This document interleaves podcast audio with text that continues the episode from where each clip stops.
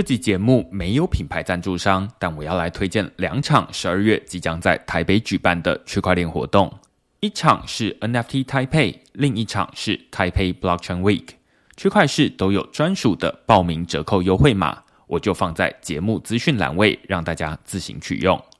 虽然现在是币圈寒冬，但十二月台北的区块链活动之多，已经到了让人眼花缭乱的地步。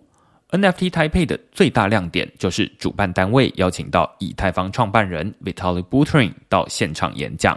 我自己也会在这场活动负责其中一场 DeFi 的座谈。而 Taipei Blockchain Week 则是由一个 DAO 组织叫做不知道主办，同样也是邀请到许多海内外的讲者分享的议题，也是横跨区块链的各个面向。但这两场只是最大的活动。有许多公司都会趁着十二月大家都聚集在台北的时候，在各个地方举办 side event。所以，如果你不喜欢听讲座，晚上也会有很多社交活动可以参与。鼓励大家踊跃报名。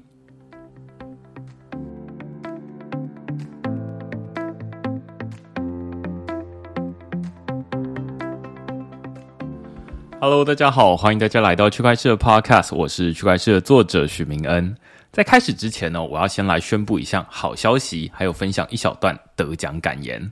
区块是在上周被 Apple Podcast 选为最能代表二零二二当下时事脉动的节目之一，现在被放在 Apple Podcast 首页展示。如果大家有兴趣的话，可以去点过来看一下。我自己是非常开心啦。虽然这不算是什么正式的新闻奖项哦，但能够从网络上成千上万档。Podcast 节目里面获选，而且跟其他人气节目并列在一起，这已经算是对区块是一个非常大的肯定了。那首先要感谢的，当然就是现在正在收听区块市的 Podcast 的每位室友们，趋势的是啊，室友们，因为有大家的固定收听，区块市才有机会邀请到更多不同领域的专家来宾来上节目，跟我讨论不同的时事议题。那现在区块市已经从最一开始二零一八年开始录音，到现在已经录了将近两百集的内容，这一集应该是第一百九十集。我自己都会觉得这个数字听起来非常不可思议哦。但如果要说是什么原因支撑区块市能够继续做下去的话，我会说那绝对是那些愿意拿出信用卡以真金白银订阅区块市的付费会员啦。要不是有这些会员的付费订阅支持，我就不可能从二零一八年开始全职写作到现在，更不可能坐在这边录 podcast 的内容。毕竟大家都知道，要写作当饭吃很不容易嘛。而区块市是整整五年的时间，都靠订阅收入来支撑媒体的营运，最终也才会有今天的成绩。区块市不止之前曾经收到过以太坊创办人 Vitaly Buterin 的亲自捐款支持，现在还被苹果放上 Apple Podcast 首页展示，这就证明大家以付费订阅支持的内容已经开始被越来越多人注意到，而且获得正面的肯定。那最后我要感谢的是区块市的团队成员之一，也是 Podcast 的剪辑雅文，谢谢你每周都替区块市的 Podcast 化妆。把我和来宾的最好一面呈现出来，然后把我们的 NG 片段全部都剪掉、隐藏起来，让我每次都能跟来宾说：“放心，经过剪辑之后，每个人的口才都会变得很好。”所以谢谢雅文。好了，那得奖感言就说到这里。总之，区块市会继续努力，为华文的区块链领域创造更多好内容，也请大家。继续收听区块市。那如果你行有余力的话，还请以付费订阅来支持区块市的营运。那我们就进入正题。今天我们开心可以邀请到 Blockto 的执行长李璇来跟我们讨论 Aptos 跟呃这个 Move 城市语言。我不知道大家最近有没有在网络上面看到关于 Aptos 或者是脸书系区块链这样的新闻啦。那我自己之前在这个区块市写过一篇文章。但是，像 Blockto 现在有一部分的开发精力都放在这里面，所以我们今天就邀请李璇来跟我们讨论这个主题。我们先请李璇跟大家打声招呼。嗨，大家好，我是李璇，我是 Blockto 的 Co-founder 跟 CEO。那 Blockto 是一个新手用户友善的钱包，我们希望能够让用户可以在不了解区块链背后的技术原理的情况之下，可能在十秒钟之内就可以呃创建钱包，开始跟区块链应用互动。对，所以我们会选择跟我们 Vision 比较类似的这种合作伙伴。所以如果像这个生态系，它比较想要发展游戏类型的应用啊，社交类型的应用啊，或者是像是 NFT 啊，这都是会有是我们的比较高的 priority。所以，像我们之前可能比较有名是在 Flow 上面，就是 Flow 上面最大的钱包。那现在我们观察了一下，哎，脸书系这个脸书之前的区块链团队跳出来做的这两条链啊，包含 Aptos，也是我们觉得它这个生态系的发展方向跟我们的方向很 match，所以我们就很早就开始跟他密切的合作。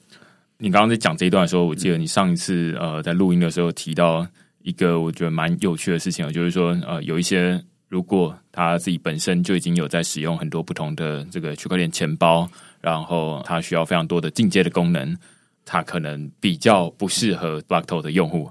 然后 Blockto 比较像是需要找那些，哎，你才刚进来，然后你甚至不想要花太多的时间在搞这些技术的东西，而是你可以马上就上手，那 Blockto 就会是你的一个不错的选择。对。就是如果你现在都已经有一个钱包了，可能 either 是 MetaMask 或者是 whatever 其他钱包。如果你现在已经学会用一个其他钱包了，那说实在是有一些好处啦，的确是比较方便。可是说实在，你不一定要转用 Blockto。对，可是如果你现在想要介绍你的朋友，然后加入区块链世界，然后去介绍他用一些区块链应用，Blockto 会是一个最就是最方便你介绍拉新手进来的一个工具。他们使用完之后，大概就不会再问你说：“那所以这一步我到底要干什么？”这样子，就是最理想的状况。这样 对，就是很多你原本在介绍啊，例如说我这个创建钱包之后会看到十二个英文单词，这是怎么？这是什么？然后这我要怎么备份下来？还有我创建完钱包之后，我要怎么样？我要去哪里买到一点币来支付手续费？我第一个发送交易的时候，他就跟我说我手续费不足，那我要怎么办？这些事情就是如果是用 Blockto 这些东西，我们都已经帮你处理掉了。刚刚李璇也有介绍了，就是说，呃，他们本来蛮专注在 Flow 这个链上，那现在会花一些这个开发资源在这个脸书系的区块链，包含 Aptos 或者是 Sui 等等的不同的链上面哦。那 Blockto 距离上一次到现在有没有什么产品的更新可以跟大家分享？好啊，我们持续还是希望可以。带更多人进入区块链的世界，我们还是很相信区块链的这个长期的价值嘛。那我们目前在做的事情是说，我们相信下一波这个区块链的大幅采用 adoption 是很大的几率是被游戏跟社交类型的应用推动的，所以我们现在希望可以补足这方面的就需要的一些技术元件。例如，我们有现在有在专注做的两个东西，就是 Unity 的 SDK 跟 App SDK。也就是说，我们这个钱包的这种呃，用 email 来十秒钟之内就可以 sign up，然后就可以开始跟区块链应用互动的这个体验，可以直接被整合到。基于 Unity 开发的这些游戏里面，也就是说，对于用户来讲，他在玩这类型游戏的时候，他只要去下载这个就 App Store 或者是可能电脑上下载这个游戏就好了。所有之后的这些，不管是链上的操作还是链下的操作，都是在这个游戏里面就可以进行，不需要去再下载另外一个什么浏览器插件钱包啊、App 啊等等这些东西都不需要做。就是你只要绑定一个 email，那你就可以在这个游戏里面直接开始收集这些呃虚拟资产。那当然，事后如果你想要在更有效率的去运用这些虚拟资产，你想要把它买卖掉，或者想要把它转给朋友等等的话，你可以选择呃事后再去下载 b l o t o App，然后来去做一些更复杂、更进阶的操作。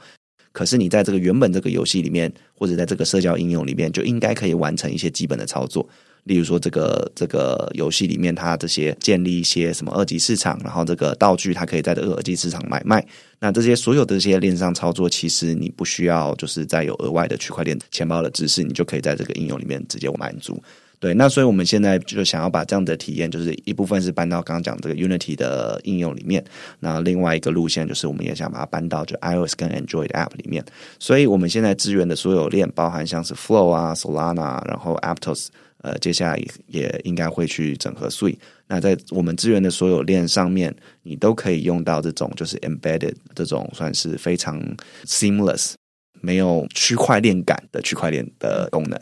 呃，我记得就是在之前啦，在 Flow 很多就是哎开始有，例如说南华早报，嗯，呃，会开始想要做这种呃 NFT 的时候，他们面向的用户就比较像是刚刚李璇说的，就是那种呃，他一开始可能甚至还没有加密货币，或者这是他第一次开始使用这些链上应用。那 Blockto 就会是他们的第一个入口，那里面就会有，例如说啊，无论是之前第一集在邀请李璇来跟我们讨论的时候，那就有提到，就是说啊，例如说里面会有一些点数，所以你不需要自己先去注册一个交易所 KYC，然后再买这些以太币等等的，或者是 Flow 来放到自己的钱包，然后你才能够付钱。这前面做完可能就已经半天一天过去了，或者是好几天，而是他们用点数的方式来呃替你付钱。那之前我们有一集在讨论很久很久很久之前有一集在讨论 Meta Transaction，大概就是这样的概念了。但是刚刚有提到，就是说现在他们其中一部分转移到这个脸书系的区块链。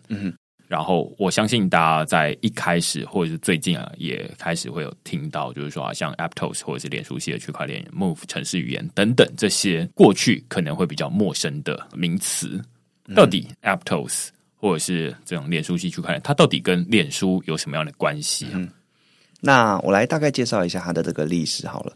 呃，大家可能有听过，脸书在前几年的时候有试图想要进入区块链世界。那他们一开始想要做的事情，像这个 project 的名字叫做 Libra，然后一开始想要做的是稳定币，然后他想要做的是一个跨国的稳定币。这个稳定币可能是借由几种不同的主权货币啊，美金啊、欧元啊等等，然后去做担保，然后可是做出另外一个就是超脱于这些美元、欧元之外的一个稳定币。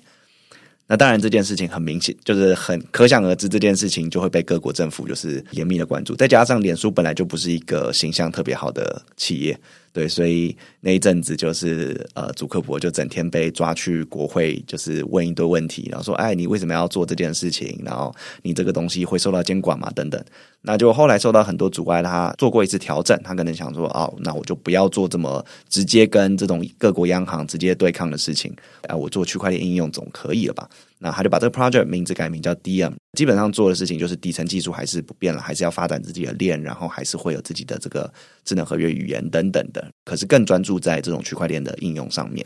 不过这样子的转变还是持续受到很多的阻挠，所以他们后来就决定，好，那我就不搞链了，我搞元宇宙走行了吧？后来就 把公司改名叫 Meta，然后专心去做元宇宙了。那这个 project 被取消了之后，原本的这些团队就。因为他们其实创造的东西还是很有价值了，所以这个团队就自己跳出来。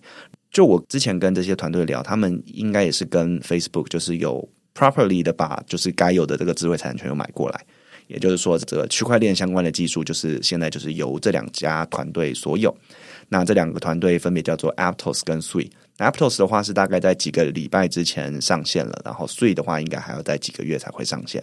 对，那他们两个都是用到一些类似的架构跟一些技术，还有这个城市语言。那这些东西都是之前在 Facebook 里面开发出来的。对，那最特别的一个就是他们都用到 Move，然后这个是一个资源导向的城市语言。这个也是跟现在大部分的城市语言还蛮不一样的啦。我们也可以在。对，对，大家深入介绍一下。对，我觉得 刚刚这李璇在前面了，把这个为什么现在有 Aptos，然后跟他到底为什么大家会说啊，他是脸书系区块链，然后跟这个脸书它怎么从本来的脸书变成现在的 Meta，讲的非常清楚。就是最一开始，他从想要做稳定币，甚至大家那时候他会说，啊，他是另外一个国家，因为他的呃全球使用者有数十亿这样子，比任何一个国家都还要多。那他还想要做另外一个稳定币，换句话说，那个币它虽然是价值稳定，但是它不会等值于现在的美金，不会等值于现在的欧元，而是你可以把它想象成另外一个国家的法定货币。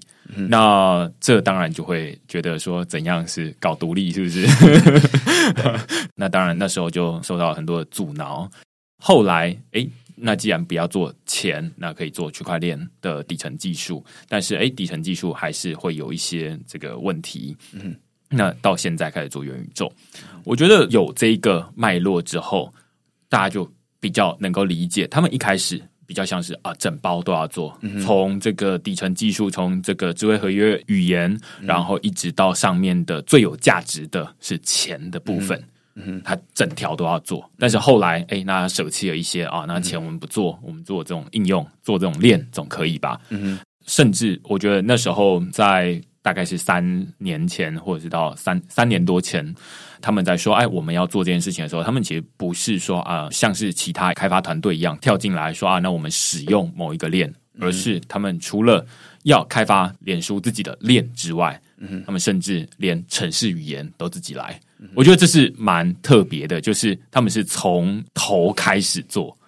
然后一直到现在，但是大家也会蛮好奇啊，就是说，像呃，你刚刚有说到 Aptos 跟 Three 这两个团队，他们其实可能本来的这个团队的成员，他们本来可能都是同属于，如果后面改名叫做 Dim 的话，就是 Dim 的团队成员，对不对？嗯。然后，于是现在的这有点像是啊，那他们现在整个不做了。那这些他们曾经的开发成果，我记得我之前在文章里面有讨论到，就是说，哎，他们觉得啊，过去他们在三年里面付出的这么多的时间，如果就这样子，因为 Meta 要关掉，然后要换另外一个发展方向，那好像也太可惜了，所以他们才出来做自己的东西。嗯哼，不过其实我现在看起来就是。元宇宙跟区块链还是蛮有关联的，就是两个关联性还是蛮大的。因为哦，大大家想象的元宇宙当然可能都不尽相同了，可是它基本上是一个这种开放世界，可能你必须要用 VR headset，然后你在这个世界里面，你可以做社交，你可以玩游戏，你可以教育等等，就是你花很多的时间在这个虚拟世界里面。那这个虚拟世界既然占有这么多时间，它应该。不太可能最后会变成是有一家企业独有。虽然说 Meta 很想要做这个，可是他他应该也意识到说，他只会是占有这个虚拟世界里面的其中一块，还会有其他人做的另外一个元宇宙，然后他们彼此之间是可以互联的。对，那在这个元宇宙里面，怎么样可以有一个一致的身份，就是跨越这个不同家做出来的这个元宇宙的一个身份系统跟一个钱包系统？是很关键的一件事情，对你总总是要你这些资产可以互通，才更像大家想象中这个一级玩家这样子的世界嘛。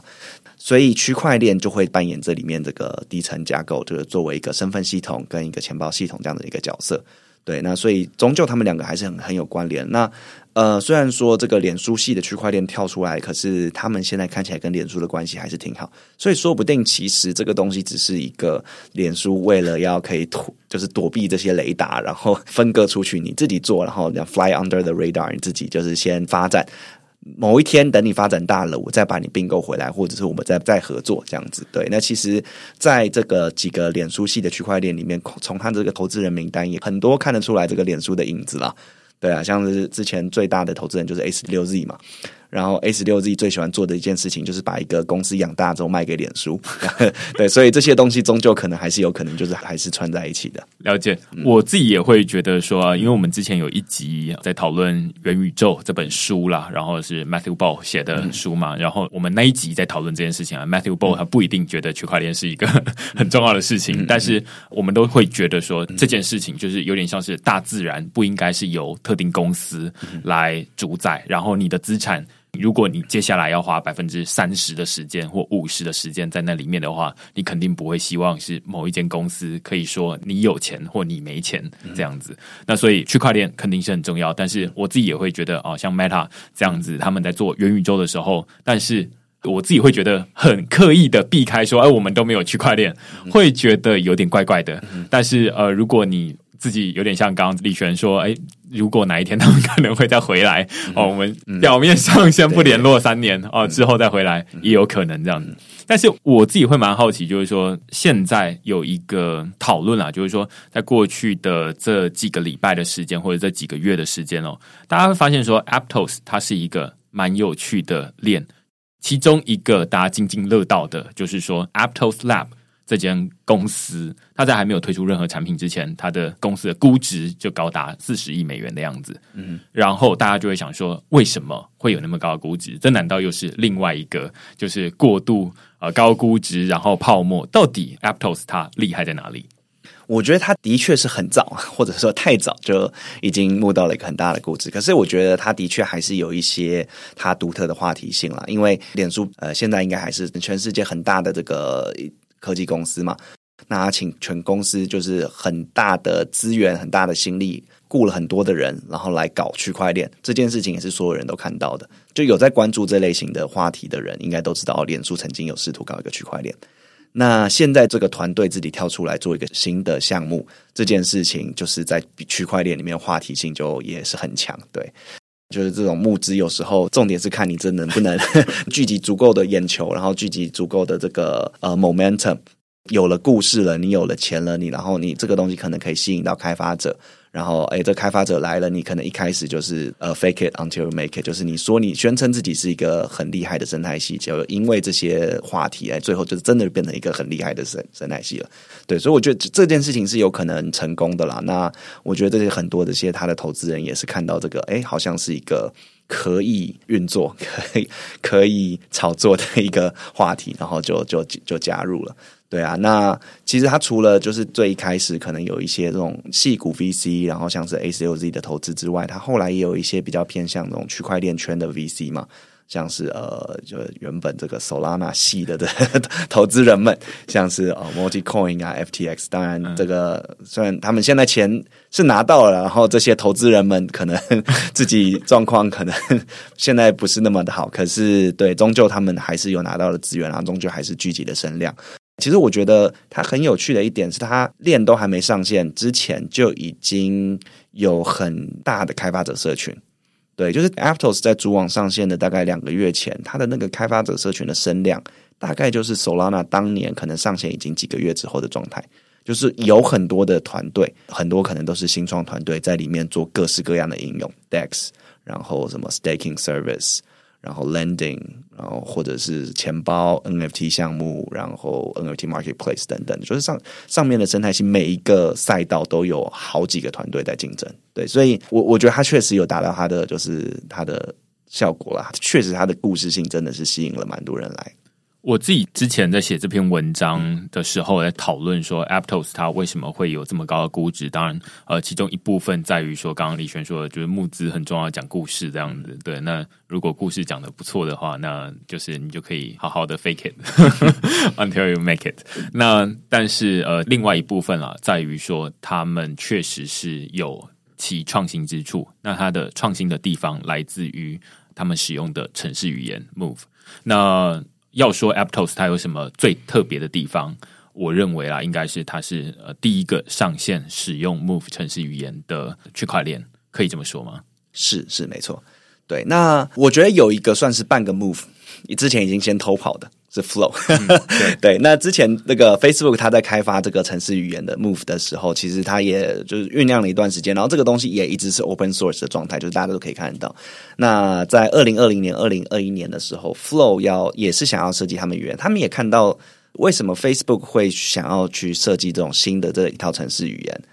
其实就是要解决 Ethereum 上面的一些问题。对，那因为 Flow 的团队他们。最一开始也在 Ethereum 上面开发的嘛，它最有名的就是 Crypto Kitties，这也在以太坊上面养猫的一个游戏嘛。然后二零一七年爆红，结果把以太坊瘫痪了。那所以他们想要做自己新的链的时候，也是想要解决以太坊上面既有这些问题。然后看来看去，呃，发现其实 Move 就是的这里面的这种概念，Resource Oriented，就是资源导向这种城市设计的概念，其实很大程度里有解决这些问题。所以它就有。截取其中一些这种设计的元元素，在这个 Flow 的 Cadence 上面。那因为 Flow 自己是大概二零二零年底啊，二零二一年的时候上，所以它其实应该算是先偷跑，先开始推广这样子的这种呃精神。那现在的话，在几个礼拜前，然后 Aptos 上线之后，就是算是正式的第一个把 Move 带到了 Production 环境。对，我记得就是我自己在看那 Flow 他们在叙述说自己的链，然后有什么样的特色的时候，就是明文的写啦，就是说，哎，我们参考了 Move 这个城市语言。换句话说，哎，如果要说完全是使用 Move 城市语言的话，可能是。Aptos，但是 Cadence 这个呃程序员，它其实也是参考了 Move 一些东西，然后拿过来用这样子。对，但是或许听到这边啊，大家会想要知道是说，到底 Move 程式语言跟这个现在大家在使用，例如说在以太坊上面写程式，到底有什么样的不同？嗯哼，对于一般的使用者，可能未必有明确的感受啊。但是另外一部分是这个开发者，他们会感受到什么样的差别吗？那我这个大概介绍一下这个历史脉络好了，就是一开始发明智慧合约，就 smart contract 这样子的概念，这样子的运作方式的，会是 Ethereum 嘛？那 Ethereum 它在二零一五年出来的时候，因为它想要推广这种去中心化的架构，可是他希望大家可以共用同样的这个去中心化的 infrastructure，就是这些记账员啊、这些矿工啊是可以共用的。可是它上面跑的城市应该要是可可以很多元的，这个概念有点像是。当年就是从 Nokia 的这种 functional phone 变成 iOS 这样子一样，Nokia 手机是出厂有什么功能就是什么功能的，就像这个 Ethereum 之前的的其他区块链，它出厂是什么功能，就可能是哦有转账的功能，那就仅止于此，它这个链就永远只能用来转账。可，在 Ethereum 出来之后，它是等于说创建了一个平台，让其他的开发者可以在这上面写各式各样的程式。你任何东西，你只要逻辑想得清楚，你可以用程序语言写出来，你就可以把它变成一个 smart contract，一个智慧合约，然后发布在以太坊链上。就以后就是大家都可以照着这个智慧合约，照着这个 app 的这个里面的逻辑来去互动。所以这个 app 可以就用在各式各样的这种情境上嘛，它可以是一个去中心化交易所，我把一个币塞进去，它可以给我另外一个币出来。或者它可以是一个 NFT 的 marketplace，我可以把一个 NFT 在上面挂单，然后其他人看了，哎，这我喜欢这个 NFT，我就可以把它买走。所以任何东西，其实这些东西逻辑，只要你可以想得清楚，用程式员写得出来，你就可以放在 Ethereum 上面。可是 Ethereum 出来的时候，它对于大家到底未来会怎么去使用区块链、使用 smart contract，其实还没有很明确的这个概念。毕竟它是第一个嘛，对，它是第一个，所以它只能先先做再说嘛。那 Vitalik 他自己有讲过，他在去年前年吧有讲过，NFT 是他自己最意外的一个 Ethereum 上面的应用。对他从来没有想过哦，大家会把它拿来搞 NFT。对，当然现在 NFT 发展成这样子，他应该也是蛮开心的，只是这不在他一开始想象的范围里面。所以就可以知道，就是这个语言在设计的时候，其实并不知道大家会在这个链上都做些什么程式嘛。那所以它这个设计的逻辑其实是跟中心化语言比较像的。就是它有逻辑，然后有变数，有存储资料，呃，所以其实你这些智慧合约呢，其实就是透过这个你写在合约里面的逻辑，然后去变更可能存在链上的这些资料。可是，大家经过了一段时间，从二零一五年到现在尝试，发现其实你并不适合把所有类型的应用都跑在链上，因为跑在链上终究这些资料存储的成本是比较高的，比起中心化系统。你中心化系统，像说你存在你自己的机房，存在 Google 上面，你一个资料可能就只要存一份啊。例如说，我这个角色的皮肤是什么颜色，然后我这个角色的这个攻击力有多高，这些资料就直接存在你自己的 server 就够了。那顶多再备份一份，假设你这个 server 出了什么问题，你还有。备份的资料可以拿捞出来，可是，在区块链上，你要存任何一笔资料的时候，你都要所有这些记账员、所有矿工的参与。所以，一份资料就是你这个角色的这个呃攻击力是三十，这件事情会被记到所有 Ethereum 的这个记账员的这个电脑里面，所以它可能被复制了一万份、十万份啊，所以这个存储成本是变得高很多的。那既然存储成本变高了，就代表你不会想要把任何的资料都存在链上。这种没价值的资料，这个攻击力三十可能没有很有价值，或者是说，甚至这个，哎，你这个角色的出生是什么五月十一号，这可能更没有价值的资料，那它就不会想要被存在链上。会存在链上的都是一些资产，然后或者是权限，或者是呃，你有什么装备，都是一些跟钱比较有关的东西，高价值的资料你才会存在链上。可是，Ethereum 在设计的时候，并没有对这种高价值资料有什么特别的处理啦。就是说，你的星座血型存在链上的存法，跟你的资产有一百个 USDT 存在链上的存法是一模一样的。那星座血型写错也就算了，你就是稍微再把它改正就好了嘛，那无伤大雅。可是，你如果资产存错，那就会出很大的问题，就可能就会被有心人士利用。哦，我每次存十块进去，你都会把我写成十一块，那我就很爽，我就可以每次就这样子一直套一块出来，这样子。对啊，那所以。对于这种资产类型的存储，必须要有一些特别的安全性的保护跟安全性的处理。也就是说，在链上要把钱包当钱看。那这件事情是 Move 第一个提出来的创举。也就是说，他们在存储这类型的资料，就是这种资源类型，不管是 Fungible Token 还是 NFT 还是权限这些东西，你在链上的存储的方式就跟一般的资料是不一样的。也就是说，它就会受到一些天生的保护。例如说，这类型的资料，它不应该被复制，它不应该可以随意的被创造，它也不应该可以随意的被销毁。就是它的创造、复制、销毁或转移这些东西，都应该在就是有一些额外的限制。对，就像现实生活中的稀缺资源一样。所以这是 Move 提出来创举。那 Flow 也是把这类型，就是说哦，把钱当钱看这件事情放到它的这个 Cadence 的设计里面去。那现在 Move 也是哎，就在继续出来发扬光大。刚刚立璇在讲这一段的历史的时候，这真的是要从历史来看，你就会比较清楚一点。就是说，为什么以太坊它会做出现在这样子的城市语言？然后为什么后来 Move 他们说要改进，到底是什么？这样子把这整件事情连接在一起，你就可以理解为什么一个可以以 Move 来写城市的一个区块链，它为什么会有这么高的这个估值？然后为什么大家会这么看好？那我觉得刚刚这一段最大的重点。在于呃，李璇说的 Move，它跟现在大家在以太坊、在其他不同的区块链上面写程式最大的不一样，在于他们把钱当钱看。那如果要说以前是怎么样的话，你可以说以前就是把钱当成资讯来看，反正就没有资讯跟资产的区别。于是它就会发生像刚刚李璇说的，说啊，那你把这种星座复制几千份、几万份干什么呢？就是它没有那么重要，嗯，但是钱比较重要，那你应该要拨多一点的资源。所以你可以看得到，就是说，在以太坊出现之前，大家都是像刚刚说的 Nokia 那样 feature phone，所以每一只手机出厂大概都是那样，所以大家也没有什么智慧合约可以写，嗯，那你就是比特币。莱特币，呃，瑞波币，狗狗币，对对对对对那所以他们就是既有这样的功能，那你会看到说，它现在也没有太多的应用在那上面，因为它本身就是已经写死的。你要在上面开发一些应用，那就会变成说，你有点像是在 Nokia 上面想要建立一个 App Store，好像没有人会想要这么做，反而是大家会在这种呃 iPhone 或者是在 Android 上面开发一些应用程式。但是问题是，以太坊它是第一个。那第一个就会不知道到底会遇到什么问题，例如说，这二零一七年，这个他可能在一开始也没有预料到这个 NFT，就刚刚说 Vitaly 都没有预料到 NFT 会发展这么蓬勃、这么兴盛，那更不用说 NFT 会把我打造出来的链给塞爆，是怎么回事？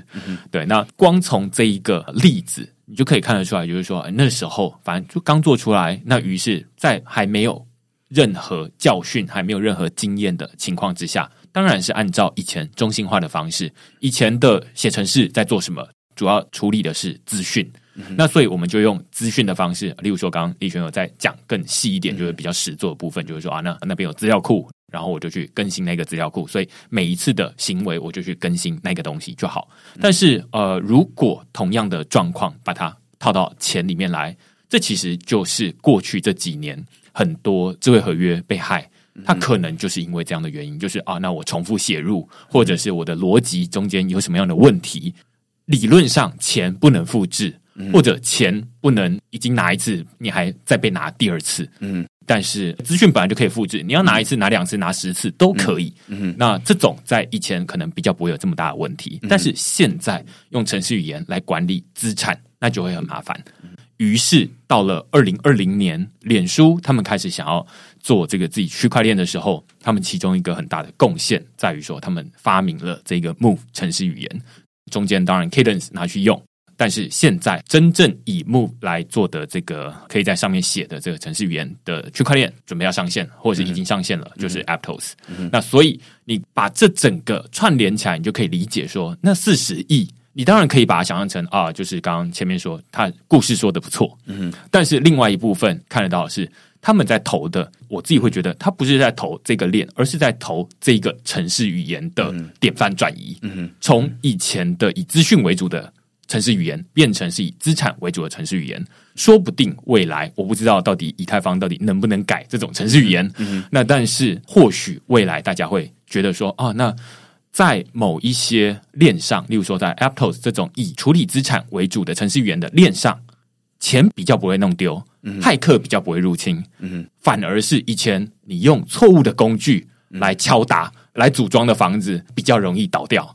那或许它就有它的价值。那这时候你再回头来看那四十亿，你会觉得哦，那可以理解。嗯，我觉得这是刚刚从前面讲这段故事里面，大家可以听得出来的一些重点了。嗯嗯。对，我觉得确实就是像呃，Move 或者说 Aptos，他们其实有点像是集前人的大成了。那这个语言其实呃，现在做出来之后，也不是只有 Aptos 跟 Swiss 可以用。之前在 Solana，其实他们也有就是有宣布，未来他们也会要支援 Move VM。也就是说，就是其实这些既有的区块链，其实是有机会可以呃，就是重复利用既有的这些共识机制、既有的这些记账系统的情况之下，在上面语言层这边，就是智慧合约开发层这边，可以采用一个不同的 model，这是有机会可以做到的。所以。以太坊原本是没有还没有提说，哎，我那我哪天也来采用 Move 好了。可是这件事情是理论上有可能做到，或 either 是 Ethereum 的 Layer One，或者是可能在 Based on Ethereum 的另外一个 Layer Two，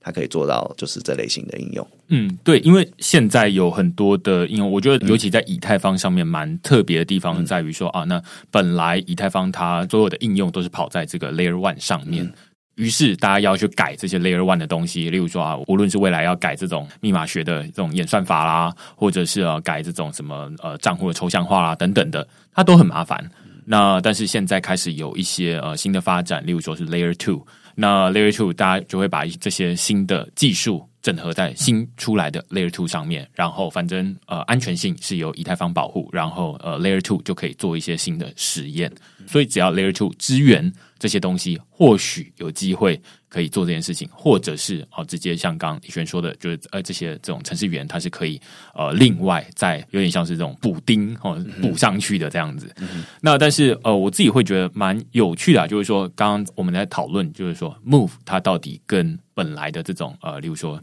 以太坊它是 Solidity 这种程式语言有哪些不一样的地方？但是回过头来看哦，现在 Aptos。像这个，你说哦，它现在已经上线几个礼拜了，到底现在在上面有哪些呃不同的应用，或者说大家可以参与的东西？嗯，毕竟它现在还算是一个很年轻的生态系，所以一个新出来的生态系，它一开始会先长出来的都是一些比较第一层的这种应用，包含像是 DEX，包含像是 NFT Marketplace，或者是 NFT 本人。或者是钱包，或者钱包，对，或者是像是 staking service，因为 Aptos 它毕竟是一个 proof of stake 的链，也就是说，它这个共识演算法必须要靠着这个用户或者是这些节点们质押 APT Aptos 这个 token，才能去运行这个链的这个出块啊、记账啊这些机制。对，所以在这样子的链上，他们上面就会有这种 staking 的需求，那就会有些这种可能应用，它就是想要说哦。你原本你需要可能很大额的 APT，然后可能价值一 million 美金的 APT，你才可以去跑一个节点。可是对于散户来讲，它可以就是凑车，大家可能一万个散户每人出一点钱，然后凑成一车，然后跑一个节点。对，那所以像现在就是也是有一些这种呃 staking 服务，就是这种可以让散户在上面哦质押 APT，然后赚一点这种利息，就出块奖励这样子。对啊，所以在这个生态系里面，第一波长出来大概都是这类型的应用啦，就是它就是比较直接，然后比较可能是跟 token 有关、跟 NFT 有关这样子的东西。那这些东西已经成熟了之后，才会有在下一波的下一层的东西再长出来，例如说 NFT 借贷，例如说背上 NFT 的一些游戏。或者是就是必须要这个生态系里面已经有足够的就是资产量已经累积起来了，然后又开始有一些稳定币也加入了 USDC 啊 USDT 也在这个生态系里面已经有被创造出来了，然后已经有一些交易量，已经有一些既有的这个去中心化交易所跟 NFT Marketplace 才有办法建构出这个第二层的这种可能是游戏类型的应用或者是社交类型的应用，对啊，所以目前它还在就是比较早期的阶段。呃，也因为它现在是一个很新的生态系啦，所以上面的各个项目大概都还在频繁的做各式各样的 campaign。就是说，大家都希望可以在这里面抢到这个先行者优势，先占有一席之地。所以，不管是这种 NFT marketplace 啊，或者是这个 DEX 啊，多少都会有一些可能空投或者是 campaign。对，所以现在算是 Aptos 上面很热闹的一段时间，大家可以持续多关注，可以多关注像是 Aptos 的这个官方 Twitter，或者是我们 Blockto 的 Twitter。好的，我们现在是我们算是最早加入这个生态系的钱包之一了。那我们现在在上面也是第二大的钱包，其实这有点超乎我们的预期，因为毕竟在这个新的生态，因为我们比较是一个设计成就是新手友善的钱包嘛，那对于这个新出来的生态系来说，其实这上面用户都不是新手，都是一些可能专业撸仔或者是专业的这种 trader。那所以其实对他们来讲，他们更习惯的会是像是 MetaMask 这样子这种 Chrome Extension 的这种使用方式。那我们在这么早期就可以变成生态系上面就用户数第二大的钱包，其实我们自己也还蛮意外的，应该是有做对一些事情，所以可以关注一下，就是 Aptos 的官方 Twitter 啊，也可以关注我们的这个 Twitter。然后现在应该活动出现的频频率应该是呃每一天应该会有一档两档吧，这样子。然后里面有很多这种 赚钱的机会，懂懂懂。我自己在你刚刚讲这一段的时候，蛮好奇，就是说，虽然现在是比较多这种比较像是以太坊上面大家可能已经看过的应用，像这种去中心化交易所、呃借贷或者是质押等等的这些服务了，但是我们刚刚前面有讨论到，就是说，Aptos 因为它使用了 Move 这个呃城市语言，所以可能开发者他在写程式的时候比较不容易出错。于是，呃，骇客就比较没有机会。那除了这一个安全性的考量之外，因为安全性大家肯定是最没有感觉，就是大家会觉得说没出错才正常啊，这是很难感觉到的。有没有什么东西是大家会因为 Aptos 它采用了 Move，所以一般的使用者他可以很明显感受得到的特色？嗯，我觉得其实应该会有几点，因为它不容易出错，所以其实这个这一类型的像 Move 的这种城市。或者像之前我们在 Flow 上面写的 Cadence，其实它写起来很简单。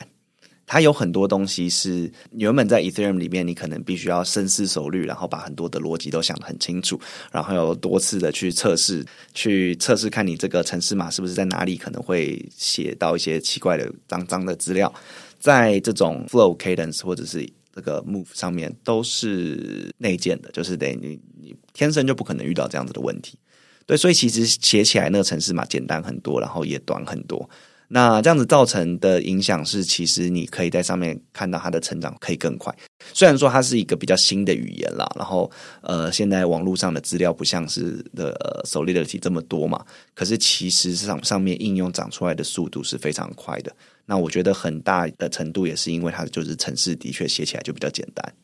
对，然后上面的就是 audit 也做起来也比较容易。你在以太坊上面，你写一个这种跟钱比较有关的城市，你通常除了你城市写出来要自己要测试过之外，你还要找这种第三方的这种算是 security audit 的团队去检查一下，看你这个合约里面是不是有可能有什么潜在的风险。对，那这件事情是一个很花时间又很花钱的事情。就是这种 security audit 团队也是一个很需要高度技术，然后需要花很大的脑力，而且他们也是把自己的这种名声就是赌上去。他 audit 过的这个项目如果出事的话，自己名声也会赔掉，所以他自己也是战战兢兢在做这些事情。那这些东西在这种像是 flow 的 cadence 或者是像 aptos 的 move 上面，其实都简单很多。对，所以它应用可以更快的长出来，这是一点。然后再另外一点是说，因为这些资产的处理方式，像 Move 的这个对于资源的这种处理方式不一样，存储方式不一样，其实还有另外一个用户比较可以有感的影响是它的效能可以变得高很多。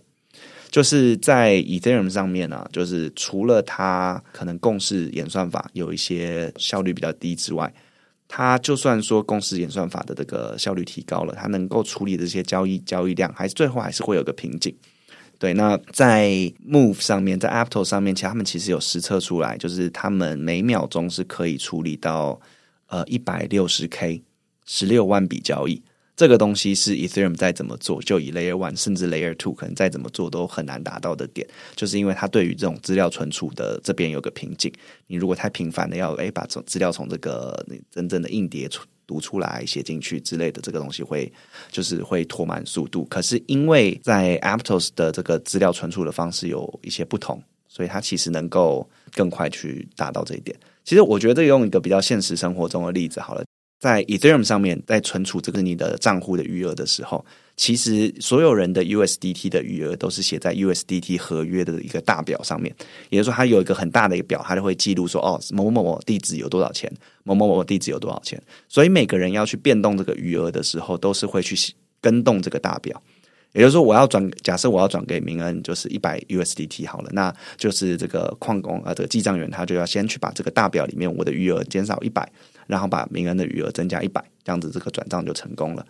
可是，在资源导向，就是这种 Move 啊或者 Cadence 里面，它处理的方式会是这一百块，这个一百 USDT 不是存在大表上，它是真的一个好像有实体的东西，真的存在你自己账户的仓库里面。也就是说，假设说我现在要转一百块 USDT 给明恩的时候，我是自己去我账户里面这个仓库，把这个一百个 USDT 这个资源这个 resource 搬出来，然后把这个 resource 交给明恩，明恩就把这个一百块的 USDT 这个 resource 把它存到自己账户的库房里面。那这件事情就跟这个中央大表没有关系了。所以每个人在世界上的这个角落，哎，我给明恩一百块这件事情，跟世界上另外一个角落，美美美国那边有另外两个人在彼此之间做转账，这两件事情就没有任何的关联。我们这两个交易可以同时的发生，可是，在这种 Ethereum 的这种 model 上面，因为所有人都写到这个大表，所以所有这些跟 USDT 有关的交易都必须要有一个顺序，就是哦，我先转给名人，下一个人才可以再进行这个 USDT 转账。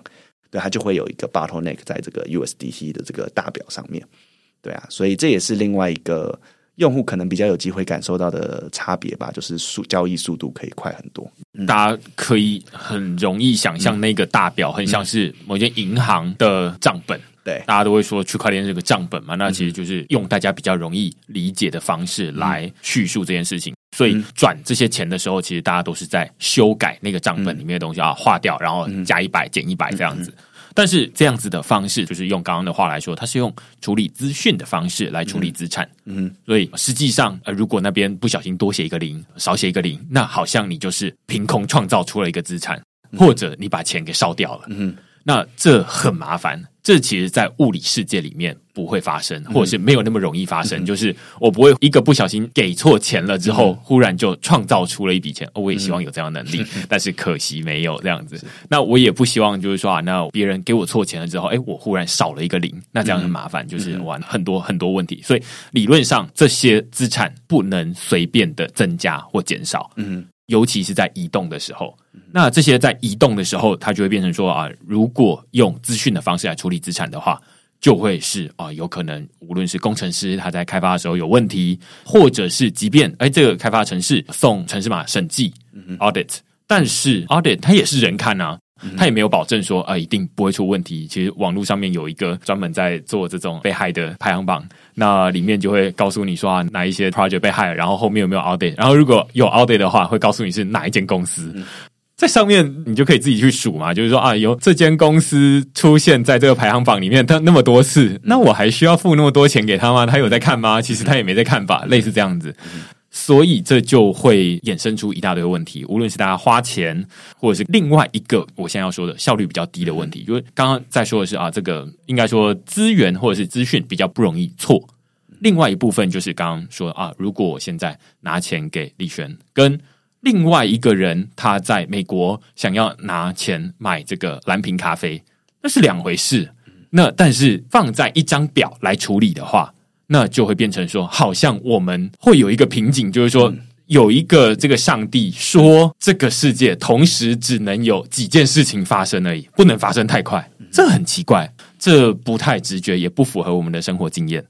那相对之下，哎，现在这种我实际上给你一百块，那就是第一个不会给错钱，不会凭空创造钱，也不会凭空烧掉钱。嗯，那另外。他不会因为世界上有其他人在给钱，而我这这笔给李璇的钱特别的慢，嗯，那很奇怪。那所以可能我们本来会听到说啊，Aptos 它就是一个处理效率很快的这个区块链，大家就会觉得说啊。处理效率很快的区块链，这个我们在二零一七年就听很多啦，就是有很多以太坊的杀手啊，然后现在都已经不知道在哪里啦，类似这样子。那但是如果你仔细去听的话，或者你仔细去研究的话，你就会发现说啊，那他们背后在讨论的是不太一样的东西。之前大家在讨论的是啊，那我如何去更新这个共识演算法啊，我让这个矿工少一点，中心化一点，那提升效率。或者是像以太坊现在他们说啊，他们做 Layer Two 等等的做法来想办法提升效率，但是 Move 他想要做的事情不太一样，他就说啊，那其实这些事情不应该相关，所以这个是从底层把整个打掉，重新设计。所以我会觉得说啊，Move 之所以有价值，或者说大家会说啊，Aptos 它为什么会有这么高的估值？它有它的原因，就是它根本就是另外一个全新的产物，而且这个。全新的产物，相对于以太坊这样子，它有点像是吸取了以太坊它过去的教训，无论是被害、被堵等等的这些教训之后。才改善出来的东西。虽然现在脸书他们已经暂时没有要做这区块链，只能说暂时不知道最后会不会怎么样。但是现在这样的区块链它一开始出来了，大家才会想说啊，那为什么它有它的价值？为什么要去使用它？然后这些创投他们也不是白痴，他们就是哎，这个东西有价值，而且他第一个开始做，于是当然是给他钱，类似这样子。嗯，那我会想要问的是说。其实刚以璇也有说，现在 Aptos 比较像是这个生态系才刚起来，起来就会有一些好康的东西。无论是这个钱要想办法发给用户，要不然怎么转账？就有点像是没有以太币，你要我在上面，你说在上面有什么 DeFi 啊？没有啦，没有以太币，那到底该怎么办？于是他们第一个会有这种空投，那之前有空投过一波了，那接下来还会有这种啊不同的 project，他们会想办法吸引用户。所以这是第二波，所以可以看 Aptos 的 Twitter 或者是这个 Blockto 的账户。但是另外一部分，我自己会蛮好奇，像是另外一个你刚刚提到，所以现在甚至如果你说啊，他们同样都是从无到有出来，可能也要经过像刚刚这种程序，还是其实不会，我不太确定你会怎么预估这件事情。所以的话，当然这个就是他们会不会做跟 Aptos 一样的选择，就是说啊，我早期就是空投一些这个币给做了某些事情，在测试网上面做过某些事情的人。当然，这个东西就是要看他们之后的选择了。只是现在看起来，很多人在猜。他们可能会做类似的操作，所以现在自从 Aptos 空投之后 s u i 的这个测试网用量就 大幅提升，大家都想去 s u i 上面，就是啊，反正只要官方发了什么新消息，哦，就是我们这边有个测新的一个测试 App 哦，然后大家就是疯狂去把它用爆，这样 就是希望他所所有什么事情都做，这样到时候这个空投的时候会有他一份，蛮多人在猜的啦。当然，就官方从来没有就是宣称过他们到底实际上到底会怎么执行，对啊。那可是就我自己在看的话，嗯，的确他们要早期去 bootstrap 去让这个生态系可以快速的，就是从零到有，然后主网开始上线，然后散布出一些他们这个链上的原生币，应该还是会有类似的空投的这种操作存在。我觉得这是蛮两难的，就是 Aptos 他自己要发币，他肯定知道。市场上一堆撸仔，那他身为自己要发币的人，他也不想要把钱发给撸仔。我觉得这是大家要先有一个共识，就是说，如果你发币的话，然后你看到前面有一堆一堆人，他很明显不是要用，他就是想撸你钱，然后而且他拿到钱的下一步就是拿去卖掉。嗯。那你还要发给他吗？你当然是想办法不要发给他。但是这就会变成蛮斗志的，嗯哼，就是说，好，那你不要发给他，那你就会设定一些条件，说，哎，你要做完 A、B、C，嗯感觉这样子比较像是真实的使用者。但是问题是，他们也会学，对，鹿仔很聪明的，对对对对，他们就会想办法把它变成是，哎，你看不出来它到底是真的要用，假的要用。当然，这对于最后的成果，像是所以现在这样子，就是说，哈，他随便发一个。哎，效果都很好，但是你知道这是不健康的做法，就是大家是因为钱来用，他们不是真的是想要用。的。因为我觉得这太奇怪了，就是还没有任何应用的情况之下，然后大家冲上去用，这不太合理。对，我觉得啦，就是现在这个市场状况其实有稍微帮助到这一点，因为现在这个币价比较差嘛，然后最近有这个 FTX 的这些事件，对，那所以对于这些撸仔。来讲，或者是对于这些比较这种投机的类型的人来，在这个生态系里面，可能就是兴趣就会降低。当然还是会有存在，如果他兴趣降低，那剩下在这个生态系里面，大概都是一些真的对区块链可能有长期的信仰或者是长期爱好，然后会试着想要去，哎，例如说去帮税跑个节点啊，或者是说去看看它这个上面的这个合约到底怎么开发。那他知道现在这个经济。激励是很弱的情况之下，他还会愿意做这些事情的，可能更有更高的几率一点点是真实的用户或者真实的开发者或真实对他们有价值的用户。所以我原本其实蛮看好 Aptos 跟 s u i 的另外一点是，他们是出生在熊市的区块链。对，只是因为 Aptos 它这个话题太强了啦，所以他自己造成了一个小，在他这个生态系里面的小小牛市。不过在他主网还没有上线的之前。其实这个生态系里面的这个长相跟这个组成其实是还蛮健康的，只是现在因为上线，然后哎，这个价价钱表现还算 OK，然后有空头，所以现在就吸引来了很多就是这些想赚钱的人。对，所以这个当然是我觉得有待发展成熟的，或者是有待改进的一个机制啊。其实每一个想要发币的人都会想说啊，那我要怎么尽可能的不要让撸仔，尤其如果他同样一个人他开了一百个账户来做这件，或者一百万个账户，那你要怎么去辨认他是他不是？但你又不能设定的太高，要不然那些其实你不是真的要发给这么多给开发者，你有一些要发给使用者。那如果你设定的太高，他反而使用者反而进不来，所以你不能太简单，你不能太难。感觉好像中间就有一些就是调整的空间，然后你的竞争对手又学的很像，嗯你又不能叫他出示身份证。对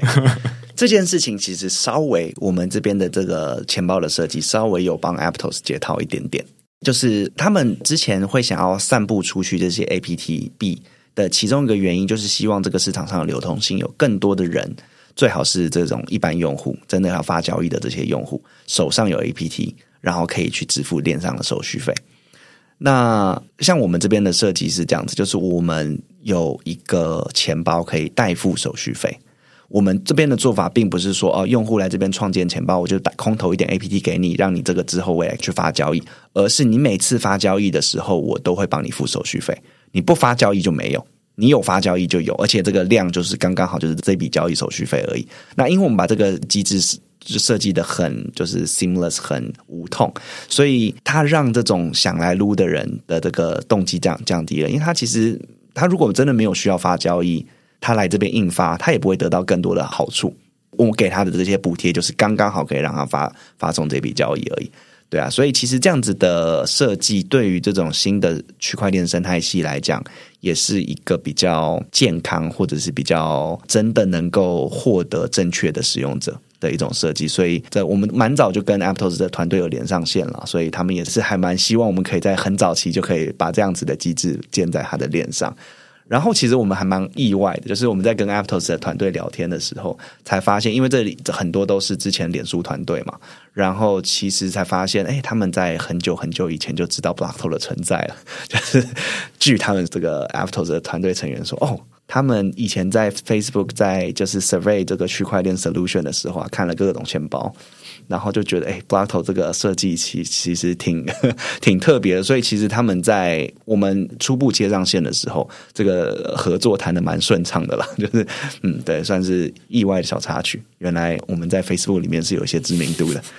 对，我觉得你刚在说这一段，就是呃，用类似 Meta Transaction 这样的机制啊。来帮大家付手续费，这其实就是为什么新上线的区块链它为什么要把币发给用户的最主要的原因。它不真的是，当然也有一部分是啊，就是想要做 campaign，嗯，吸引大家来，有点像是这咖啡店开幕活动买一送一，或者是今天一块钱，类似这样子。那但是呃，另外一部分更主要的其实是想要让大家有币，然后你才能够在上面开始操作，然后开发者才会进来。大家才开始使用。那如果都没有这些东西，那就没有办法。当然，它也没有办法限制啊。就是说，如果诶有一种呃钱包直接在这边发送，它不需要付手续费。那些手续费有点像是那些 Aptos 的币或者是其他的币了，它可以省下来，然后直接给这个钱包。反正就是发出去的方式就直接补贴零元，那你就可以不需要持有。这些代币你就可以直接用，那或许是另外一种解法，就是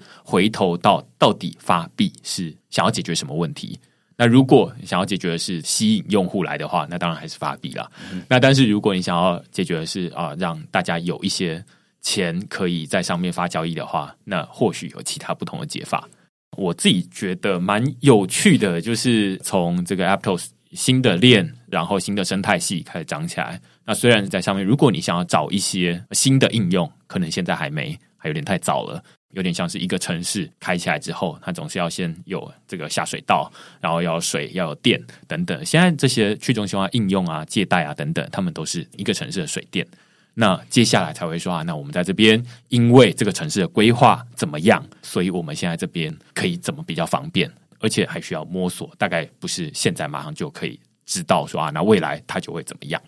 所以这还需要一点时间。那好处是说啊，就像刚刚说的，他们肯定会有一个这种招商的活动哦，就是说啊，那你来就可以怎么样，你就可以拿到多一点钱。那虽然在上面现在的代价就是可能没有那么好用，可能没有像你在这个以太坊上面啊要什么有什么，然后哎马上出去就你可能会觉得说啊这边碰壁那边碰壁，但是你好处是哎你可能会有一些收益。换句话说，这有一种是花时间赚得一些代币，那这些代币当然未来有可能涨价，有可能跌价，你可能归零这样子。那但是有点像是 work to earn 这样子，然后你就是去尝试，然后你就可以拿到一些钱这样子。那同样在 Aptos 现在已经有了，那接下来如果 Three 上线，或许它也有类似的模式，至少目前大家还没有找到一个更好的模式可以取代。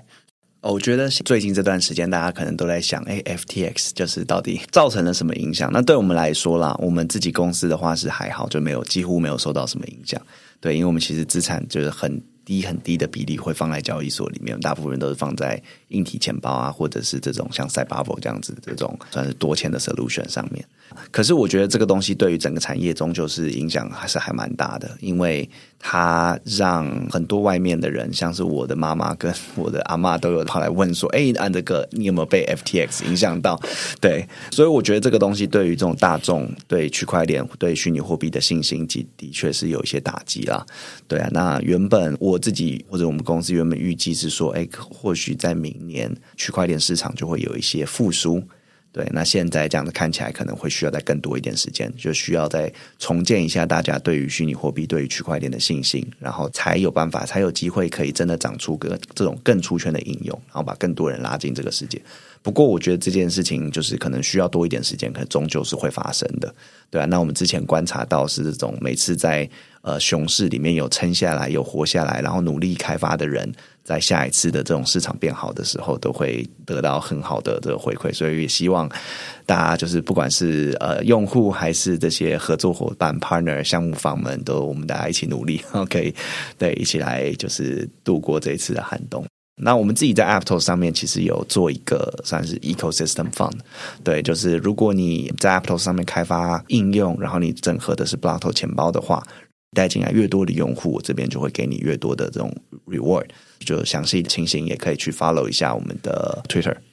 OK，反正就是最近的这些事情，大家就是都会比较难过一点啦。然后尤其是 FTX，它是很多人进入币圈的第一站，或者是想要离开币圈的最后一站。你想要出金，从那边出金回来，有的人会选择哦美金，然后直接点汇回来。所以也就因为这样子。那是有一种他倒了，有一种家里被抄了的感觉。你本来觉得我已经退到墙角边了，应该是没什么事，结果你家就就倒了。这是对很多人来说，对于加密货币发展的信心，可能是连根拔起的一种毁灭性的伤害了。那所以有一些人他们会觉得说啊，那我都已经退到只剩跟银行一步的距离，我就是电汇就直接到银行，连这样子都不行，都不安全。那我还有哪里有安全？所以大家会觉得说啊，那这样子好像我就可以离开币圈了。但是呃，反过来说啊，就是我在文章里面会讨论，就是说啊，那这可能是去中心化的一个分水岭。大家可能接下来越来越多用钱包，钱包可能会越来越好用，至少会觉得说交易所不是那么安全。但这也会短期有一些伤害，就是大家只要提到说啊，你要去用交易所，你没看过那个 FTX 倒成这样吗？那你还敢去用吗？类似这样子。那所以这是一个短期伤害，但是长期来说，大家可能开始会把这些钱真的变成是自己保管，但是这需要一点时间。那所以，如果你在这个事件里面受到一些伤害的话，那或许现在还有很多公司在争财，那你可以呃透过这样子的方式，就是反正先度过这段比较痛苦的时间了。这样子，嗯，对，哎，对，既然都讲到，那我币师也在争财，对，我们现在也有在找工程师。特别是后端跟就是 blockchain 的工程师，然后也有在找 dev advocate，就是对于开发有经验、有兴趣，可是比较更专注在社群里面帮忙其他的开发者解决问题，这样子的，就是这种社群工程师。对，那其他的职缺像 BD marketing operation，我们公司也是持续在找。对啊，所以如果有兴趣的话，也可以看看我们的 cake resume。对啊，所以这就是呃给大家的一些参考啊，就是说呃虽然现在币圈或者是细股其实裁员很多，但是还是有很多的公司它在增财，它需要我们刚刚在讨论的这些产品，它都需要有人来开发。那这就是其中一种选择啦。那如果你最近正好想要换个工作的话，无论任何原因啦，那你都欢迎来找到这个呃 Blockto，他们在 Kick Resume 或者是 Twitter 上面都可以直接联系得到他们这样子。是好啊，那今天我们就是非常感谢李轩来跟我们讨论这个 Aptos 跟 Move 它到底有什么样的创新的地方。他会发现说，哎，这其实不一定是一个资金的派对，然后大家盲目的投资了，它有它的创新之处。那如果你喜欢我们今天讨论的内容的话，欢迎到 Google 上面搜寻区块市，或者是你在收听的平台下面给我们留言或评分。那区块市是一个仰赖大家付费订阅来维持营运的媒体。如果呃你喜欢我们产出的内容的话，欢迎你用付费订阅来支持区块市继续产出更多这样的内容。那我们就下个礼拜再见喽，拜，拜拜。